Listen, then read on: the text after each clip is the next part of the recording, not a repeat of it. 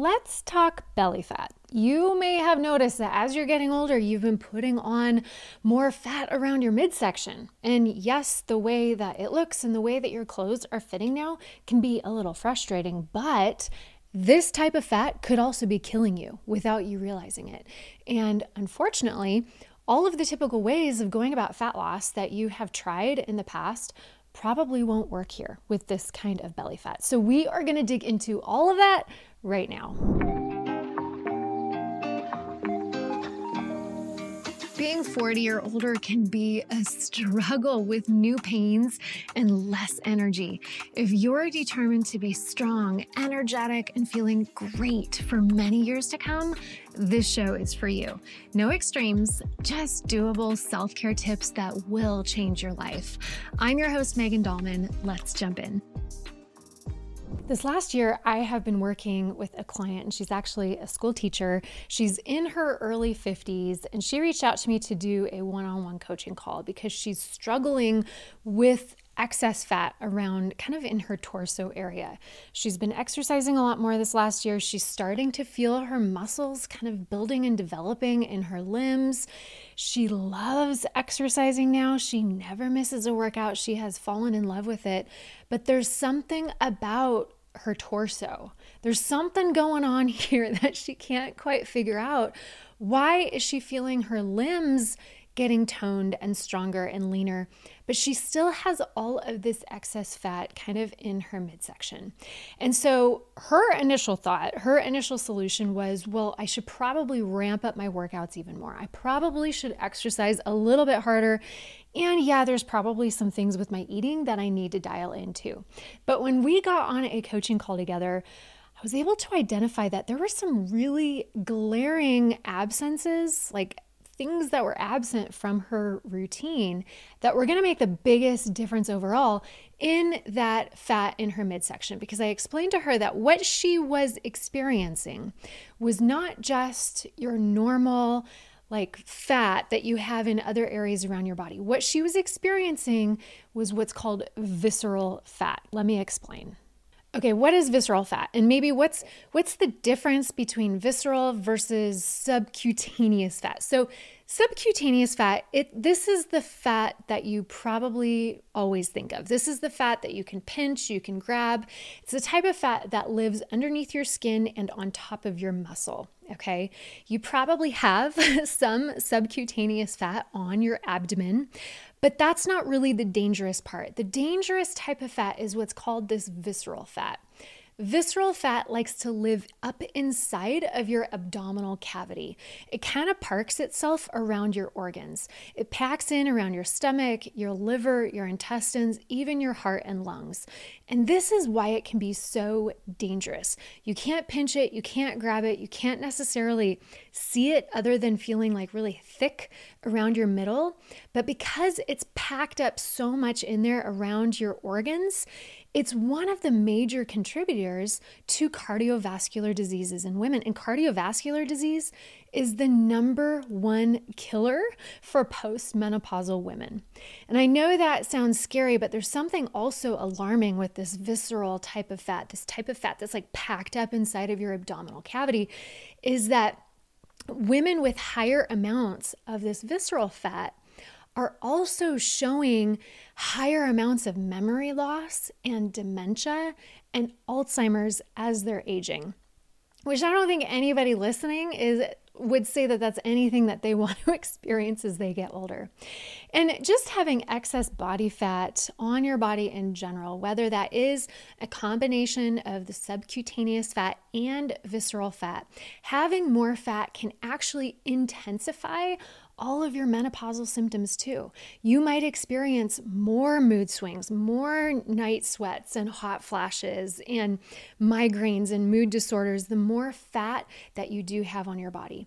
So, all that to say, we have a lot of reasons great motivation to work on this more that's so much more than just the aesthetic effects of of slimming down and feeling leaner so this is really your health your long-term health that's at stake here Now, to answer the biggest question you want to know is why? why are women in midlife more susceptible to gaining visceral fat because it's true that postmenopausal women have a much greater tendency for fat being stored in their middle than at any other time of life. In fact, visceral fat may increase up to 15 to 20% of your overall fat on your body might be that visceral type of fat versus pre-menopause, before menopause, it might have only been like 5 to 8% of your total fat stores. So, the reason this happens is that your hormonal situation greatly determines where fat gets stored on your body. When you have a situation where your cortisol and insulin are high, these are two very powerful hormones, cortisol and insulin are higher in comparison to lowered estrogen and progesterone levels in your body and also higher testosterone, so kind of in re- relation to the amount of testosterone in your body, you have this perfect recipe for belly fat.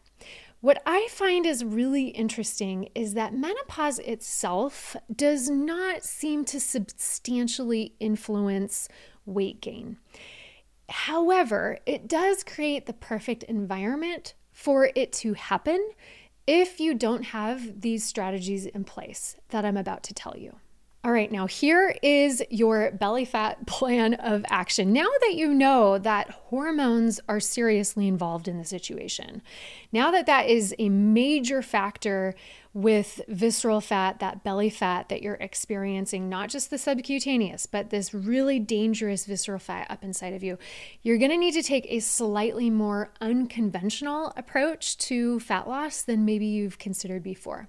So, number one thing, is I want you to become a stress managing ninja.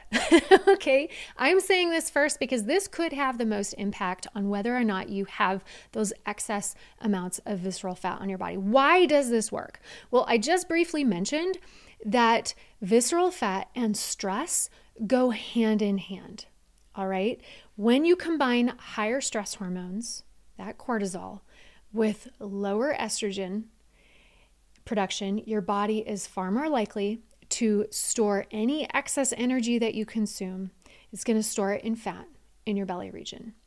It's interesting because estrogen and progesterone, they naturally kind of like oppose cortisol. So when you were younger, if you got stressed out, um, and had, you know, like that season of stress, maybe you were in college and you just had this like chronically stressed out state, because you still had a good, healthy production of estrogen and progesterone in your body, it did not impact this visceral fat quite as much. But now that your body is not producing as much estrogen and progesterone, that cortisol is just wreaking havoc in your body. Okay. So, the thing that's really interesting is that a woman who goes through midlife that really is just not stressed out, like or maybe has stressors in her life, but she does a really good job of managing them. She's really chill and just doesn't have those chronically elevated levels of cortisol in her body, she is not going to experience as much of this visceral fat as someone who does not manage their stress. Okay. So you're going to become a stress managing ninja. And now, what I want you to do is I want you to make a point of practicing two to three different types of stress managing tactics every single day. These should be things that ratchet your stress levels down, whether you think, think you need it or not. I don't want you to be doing these at a time when you're suddenly stressed and you have to look around for something to help lower your stress levels. These things should be constants in your day. Okay, so implement these things proactively, not when in the heat of the moment, okay? So start implementing something as simple as finding a quiet chair and taking five full deep breaths. I love circular style breathing or timed style breathing where you count at the same time. If you think about inhaling for a count of five, hold that breath for a count of five, and then exhale for a full count of eight It is powerful what that does to your overall stress levels if you do about five rounds of that. Okay, so the five, five, eight rhythmic breathing is re- it, it really dramatically impacts your overall stress. So do that once a day. Another thing I would recommend doing each day is just get outside into the fresh air, even if it's raining or cold, just breathing fresh air, getting yourself vertical, and then moving for a walk. Even if that just means walking around the block, walking to the mailbox and back, five to 10 minutes of something of a walk outside. This does not need to be a power walk. It can be enough to ratchet down your stress levels. Okay. So you are going to become a stress managing ninja. Okay. Strategy number two you are going to become a better sleeper. Let's call it the sleeping ninja. Again, someone that just is a really good sleeper. Why? Why does this impact your belly fat so much? Well, in a study that was done on 68,000 women, that is a, a massive study. It, it is rare to have a study done on such a large on such a large case group, 68,000 women. It showed that those who slept 5 hours or less gained significantly more weight over a period of time than those who slept seven hours or more. Okay, it was a big difference. And the reason is that when you are sleep deprived, your body is not as sensitive to your insulin, which is not a good thing. Okay, you want improved insulin sensitivity, and your body increases its cortisol production. So you basically are boosting up all of those things that contribute to that belly fat gain. All right. So we got to get you to become a better sleeper. So, what we want to do is just look at your current sleep habits at the moment. Is there anything that you can do to make even the slightest improvement in your sleep? Okay. So, I know that sleep can feel like it's so out of your control, but there might be a couple things that you can implement that could improve your sleep quality. I want you to keep in mind that the things that dramatically impact your sleep are drinking alcohol before bed in the few hours leading up to bed. Okay, alcohol, when you first drink it, it's a downer, but about three to four hours later, it actually is an upper. So it pumps your adrenaline and actually makes you wake up. So often I hear women that are like, I keep waking up at 1 or 2 a.m. and I can't fall back to sleep. And I'll be like, Well, are you having a glass of wine before bed? The answer is often yes. So let's cut out that late alcohol and see how that helps. Also, taking a long nap earlier in the day. It kind of sucks up all of your body's like sleep hormones, all of the things in your body that's going to encourage sleep. It uses them up earlier in the day. You want to save that for that sleeping time at night. Um, also, going to bed without having a really good ritual in place. You want to start getting in the habit of kind of like following through the same checklist of things you do as you're going to bed and making sure, especially, that part of that checklist is not sitting there looking at a screen. So, usually, about an hour before bed, you want to reduce screen time. And then going to bed in a stressed state absolutely impacts your sleep quality too. So, see what you can do to make sure that as you go to bed, you're lowering your stress levels. Maybe go back to some of those stress management tactics and see if those things can work. I'm going to link in the show notes a really great episode I did with a sleep doctor about a year ago. Really fascinating episode that gives you excellent ideas and insights on how to become a better sleeper. Another thing that you can consider is hormone replacement therapy. Okay. This is not going to dramatically reduce body fat. However, improving some of the regular menopausal symptoms like night sweats and um, hot flashes and mood frustrations, it can do that. And all of those things can improve your quality of sleep. So, this is definitely something that you could talk with your doctor about, and it could be a really good big game changer for you. Okay, so you are going to become a better sleeper. Okay, stop for just a second. How are your fitness and nutrition habits right now? Like, really? If I randomly showed up at your house today and watched how you ate, how your workouts were going, how you moved about the day, just how you took care of yourself, what would I be witnessing? Would you be proud or a little embarrassed?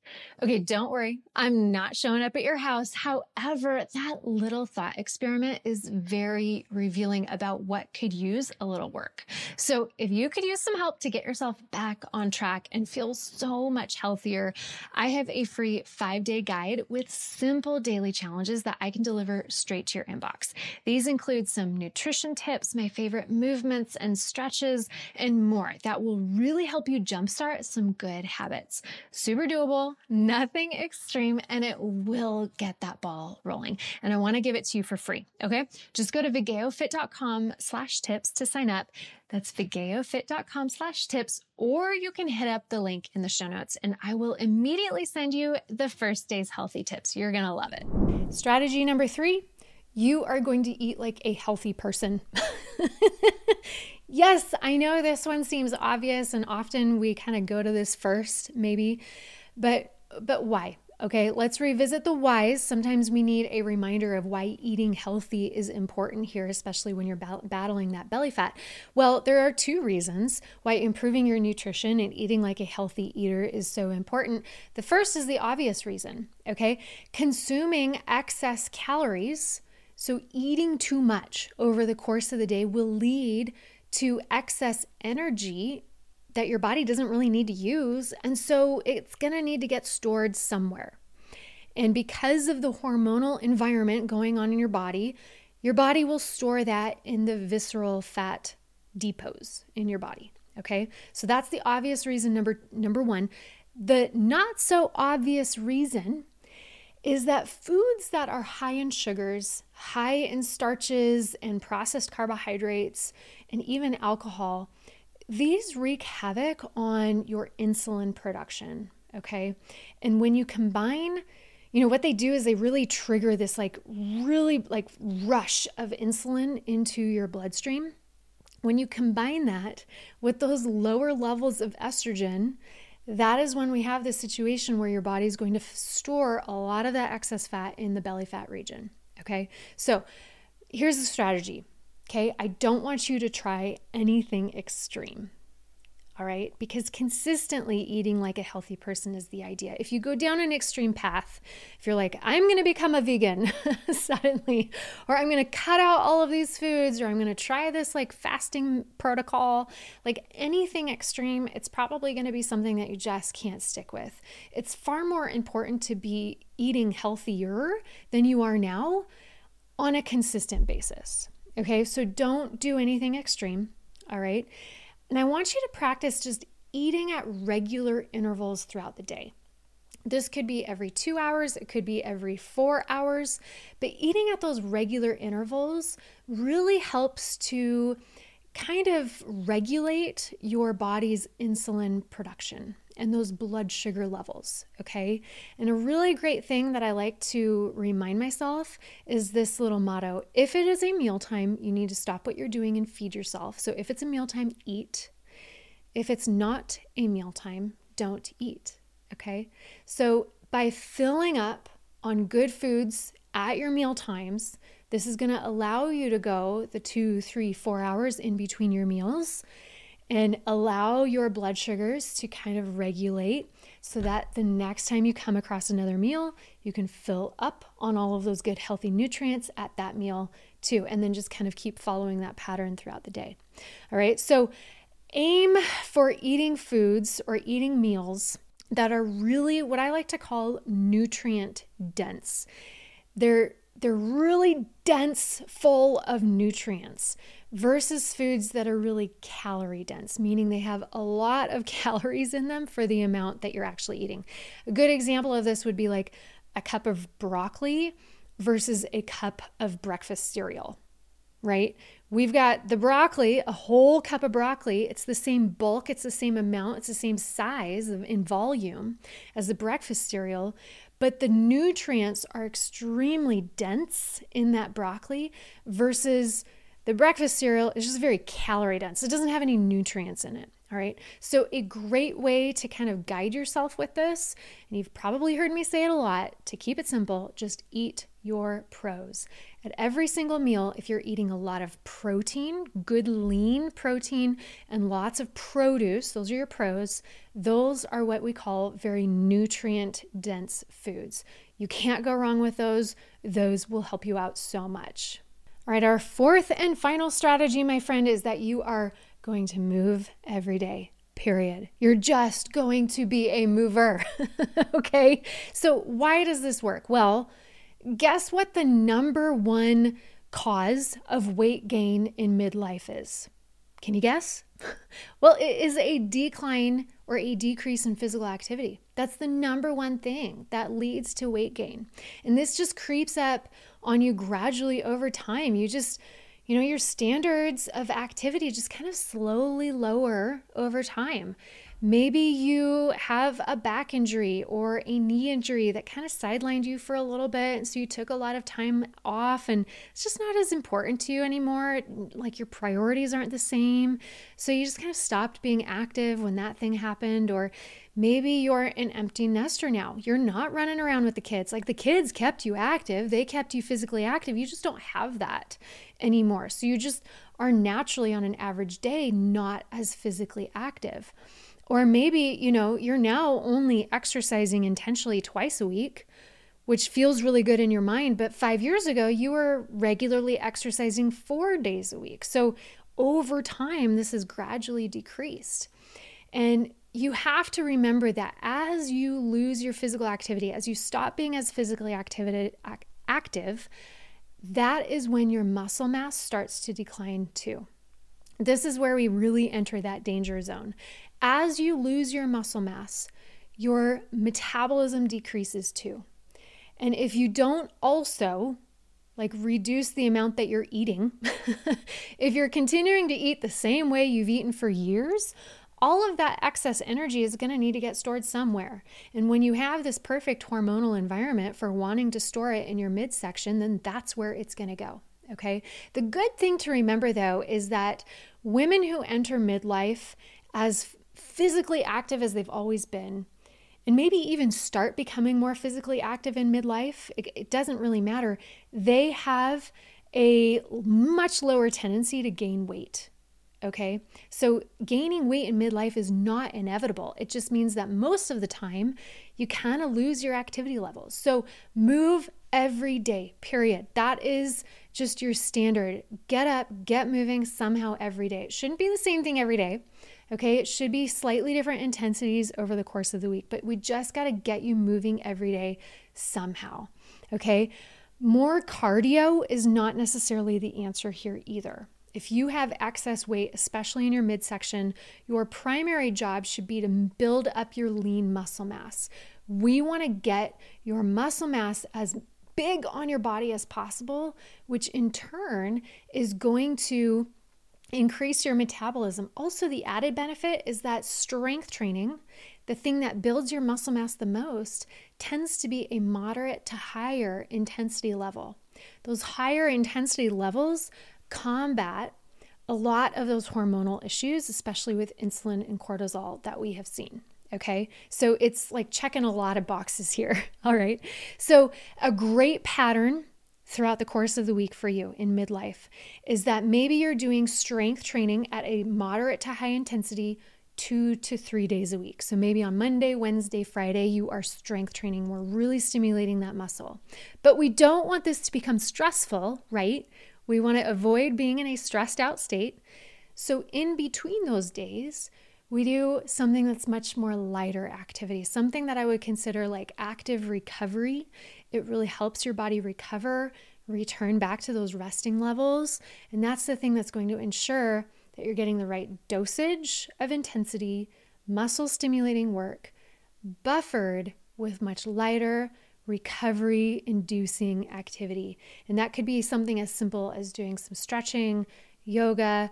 A lot of my mobility routines are like that, or just going for a walk, okay? You can build up to this over time. All of my programs like help you build up to that. So don't feel like you have to do this all on your own. I will definitely link them for you. But but moving every day, period. That that's really what it comes down to in this category. Okay, those are the four things. Those four things work. Okay, these are your four strategies to combat that visceral fat, that belly fat that you're experiencing in midlife. And I know they sound too simple, but it's really in the consistency of implementing these things, of becoming someone who is a stress managing ninja, someone who is an excellent sleeper at night, someone who eats like a healthy person, someone who moves every single day, somehow, some way, every day.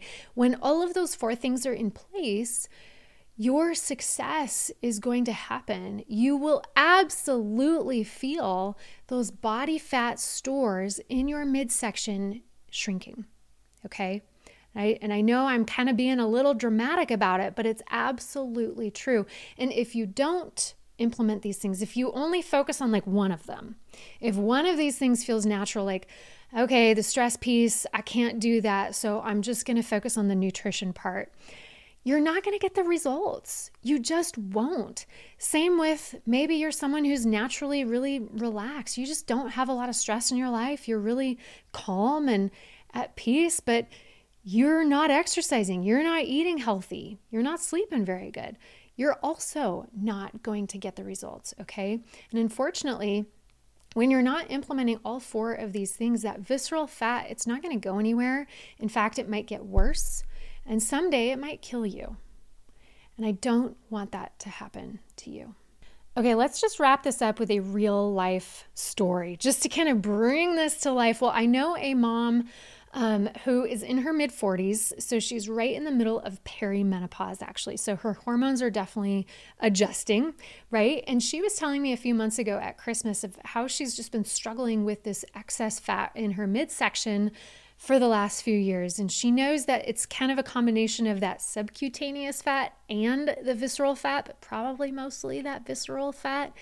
And she said that she's sick of struggling with this and she finally wants to get a handle on it because it's actually having starting to have a negative impact on her health. Not just the way her clothes are fitting, but she's feeling it health wise. Like her blood pressure is off the charts.